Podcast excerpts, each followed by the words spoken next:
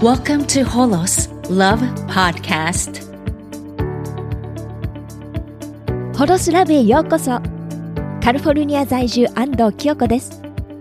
ホロスとは全体ユニバースを意味するギリシャ語で癒し健康ホリスティックの語源です。この番組ではセルフケアヒーリング愛と豊かさの循環をテーマにお届けしていきます。ちょっと元気が出るようなほっこり心が温かくなるようなそんな番組でありますように。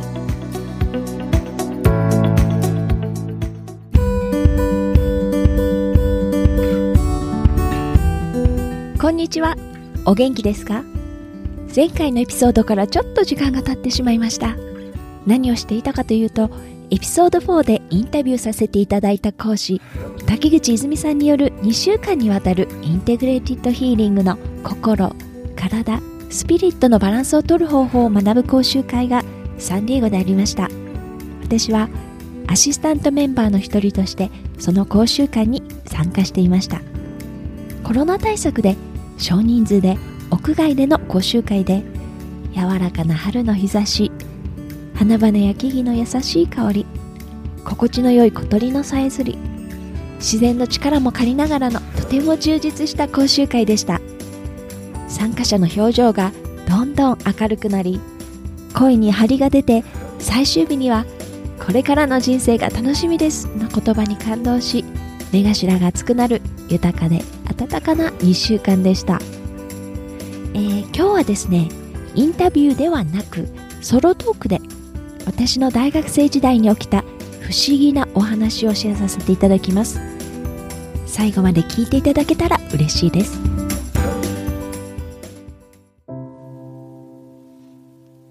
私は大学の時に友人に誘われてトライアスロンのサークルに入っていました。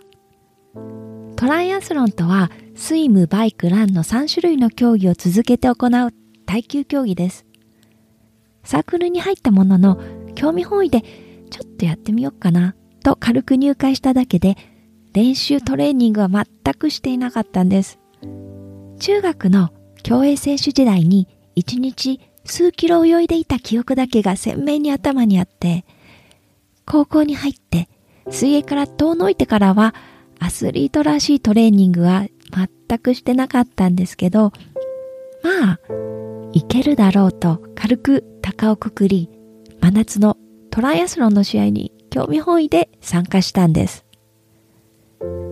大会の当日はサウナの中にいるような、もわっと息苦しい暑い日でした。真夏にトレーニングもしないでトライアスロン。はっきり言って無謀な行為でした。当然のことながらゴールと同時に倒れ込んで意識を失ってしまいました。気がついたら仮設救護室のテントを見上げていました。意識を取り戻し、お友達の久美ちゃんに連れられて木陰に移動して体操座りをして休んでいましたぼんやりと目の前を競技用バイクを引きながら行き交う選手や大会関係者を見ていたんですけど気がつくと目に入ってくる風景が徐々にぼやけてきているのに気がつきましたあれ？なんだか見にくいな目の焦点がうまく合わなくなってきました。と同時に自分が今どこにいるのかわからなくなってきました。頭が朦朧としてきて必死に考えて自問自答を繰り返していました。あれ？私は今どこにいるんだっけ？えっと、トライアスロンの予選会に来ているはず。あれ？なんで私、トライアスロンをしているんだっけ？えっと、お友達に誘われて、泳げるし、やってみようと思ったからかな。あれ？私、なんで泳げるんだっけ？えっと、小さい時体が弱くてお医者さんに水泳がいいって言われたからだったかな。あれ？なんで体が弱かったんだったっけ？質問とともに過去へ過去へと遡っていきました。そして子供の時の記憶が次々と走馬灯のように蘇ってきました。え？ちょっと待って。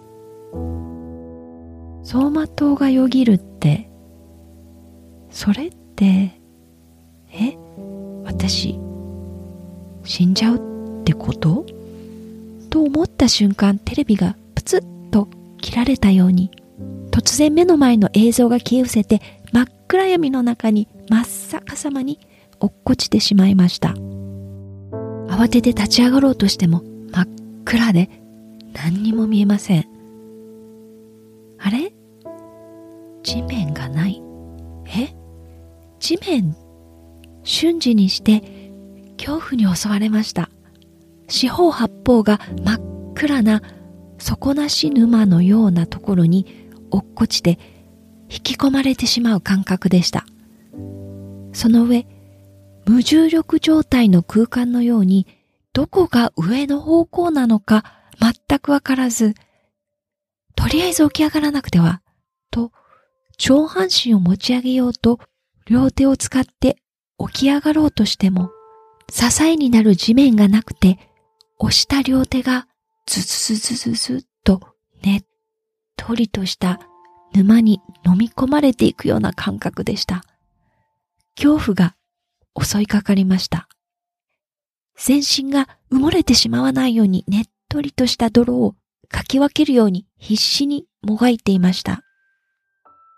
助けてと叫んだ言葉が360度の真っ黒な映画のスクリーンに誰かがどこかでタイプしているかのように一文字ずつくり白く打ち出されて見えました。自分が発した言葉の一文字一文字の間に長い点、点、点、点が打たれて言葉の鎖のように見えました。それが 3D になりゆっくりと蛇が曲線を描いて張ってくるように私の方向に向かってきて、それがゆっくりと体に巻きついてきました。え？何が起きているの？え？発した言葉がすべて長い言葉の鎖となり、ギリギリと何重にも体に巻きついてきました。なんでどうして私にこんなことが起きているんだろう？あ、もう嫌だ。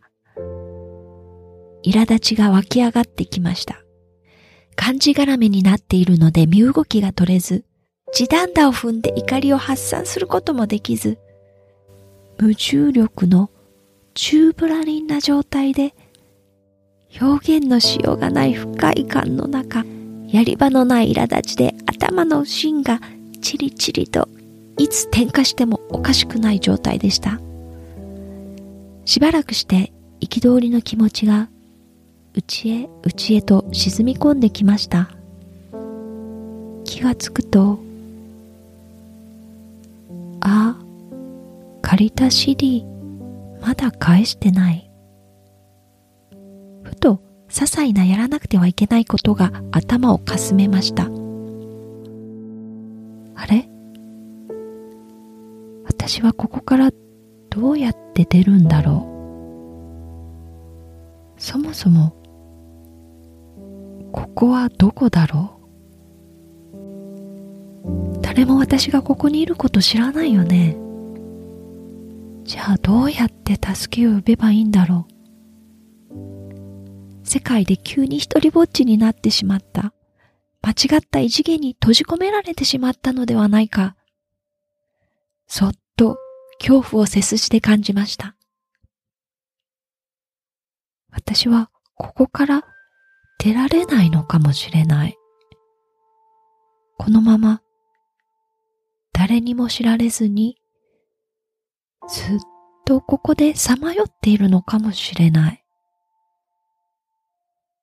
これは死んでしまうってことなんだろうか。はあ、旅行で行ったアメリカにもう一度行きたいと思ったけど、もう行けないんだ。やり残したことがいろいろと浮かんできました。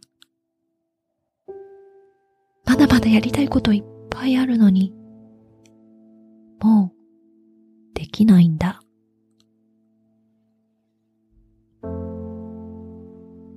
なんでもっと時間を大切にしなかったんだろう。様々な後悔がどっと水のように胸に流れてきて息ができなくなるような苦しさでした。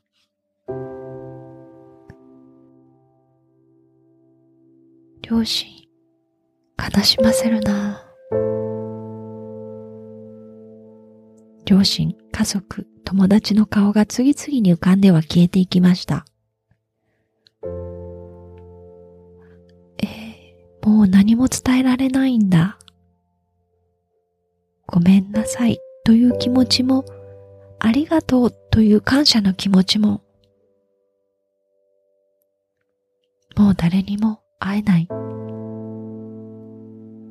これで終わりなの？心が引き裂かれるような悲しさとどこにいるのか何が起こっているのかこれがいつまで続くのか底知れない恐怖感に身の毛のよだつ思いがしました。一心不乱にお祈りをしました。思いつく限り誰かで構わず神様仏様守護霊様ご先祖様どうか助けてください。どのくらい時間が経ったのか全くわかりません。祈り続けて他に祈りの言葉が見つかりません。ある時点で諦めの境地に至りました。気がつくとこれが私の人生だったと受け入れます。ただここでさまようのではなくどうか成仏だけさせてくださいという言葉がこぼれていました。その瞬間に底なし沼と鎖が消え去り、そして今度は真っ黒な海にぽっかりと浮かんでいる感覚に変わりました。同じ暗闇の中だったんですけど、引き込まれる恐怖感ではなく、支えられている安心感に変わりました。ああ、よかった。成仏できたんだ。不思議な安堵感に包まれました。怖さは全くありませんでした。穏やかな平安な心で成仏できたことへの感謝の気持ちに溢れていました。しばらくの間、心地よくぽっかりと浮かんでゆらゆらと揺られていました。すると、ふとかすかな声が聞こえたような気がしました。声が聞こえた方を探してみました。遥か彼方に針の先でつついたようなとても小さな小さな穴が見えました。その小さな穴がゆっくりと少しずつ大きくなってきました。と同時にこちらに近づいてきました。穴が大きくなるにつれ眩しい光が差し込んできました。眩しくて目が開けていられなくなりまぶたをぎゅっと閉じました。気がつくと白い眩しい光に全身が包まれているのを感じました。遠くから、きよちゃん？きよちゃん？クミちゃんの声が聞こえてきました揺すぶられている感覚がしてゆっくり目を開いていきました。白い光が徐々にゆっくりと色彩を帯びていき心配そうに覗き込むクミちゃんの顔がぼんやりと目に映ったんです。ゆっくり視線を遠くに移すとトライアスロン会場を行き交う人々が目に入ってきました。しばらくしてからやっとはあ戻れたんだと理解できましたあまりにも私にとっては衝撃的な出来事で体がずっとガタガタガタガタ震えて何にも言葉にすることができませんでした。帰りの車の中で私もクミちゃんも何が起こったのかあえて触れませんでした。家に着くなり真っ先に向かった先は仏壇の前でした。その時まで自分から仏壇の前に座った記憶はありません。だけど、きちんと背を正し、仏壇の前に座って正座をしていました。そして自然に手を合わせていました。ただ、夢を見ていただけかもしれません。でも、私にとっては死に直面した貴重な体験でした。この日、悔いのない人生を生きよう。人間いつ死んでしまうかわからない。だったらやってみたいと思ったことを先延ばしするのはやめよう。ああ、やればよかったという後悔はしたくないと心からそう思いました。とても不思議な体験でしたが、私の人生の岐路を大きく変えた第一のターニングポイントです。もし、あなたの人生が今日突然終わってしまったら、あなたは悔いが残りますか？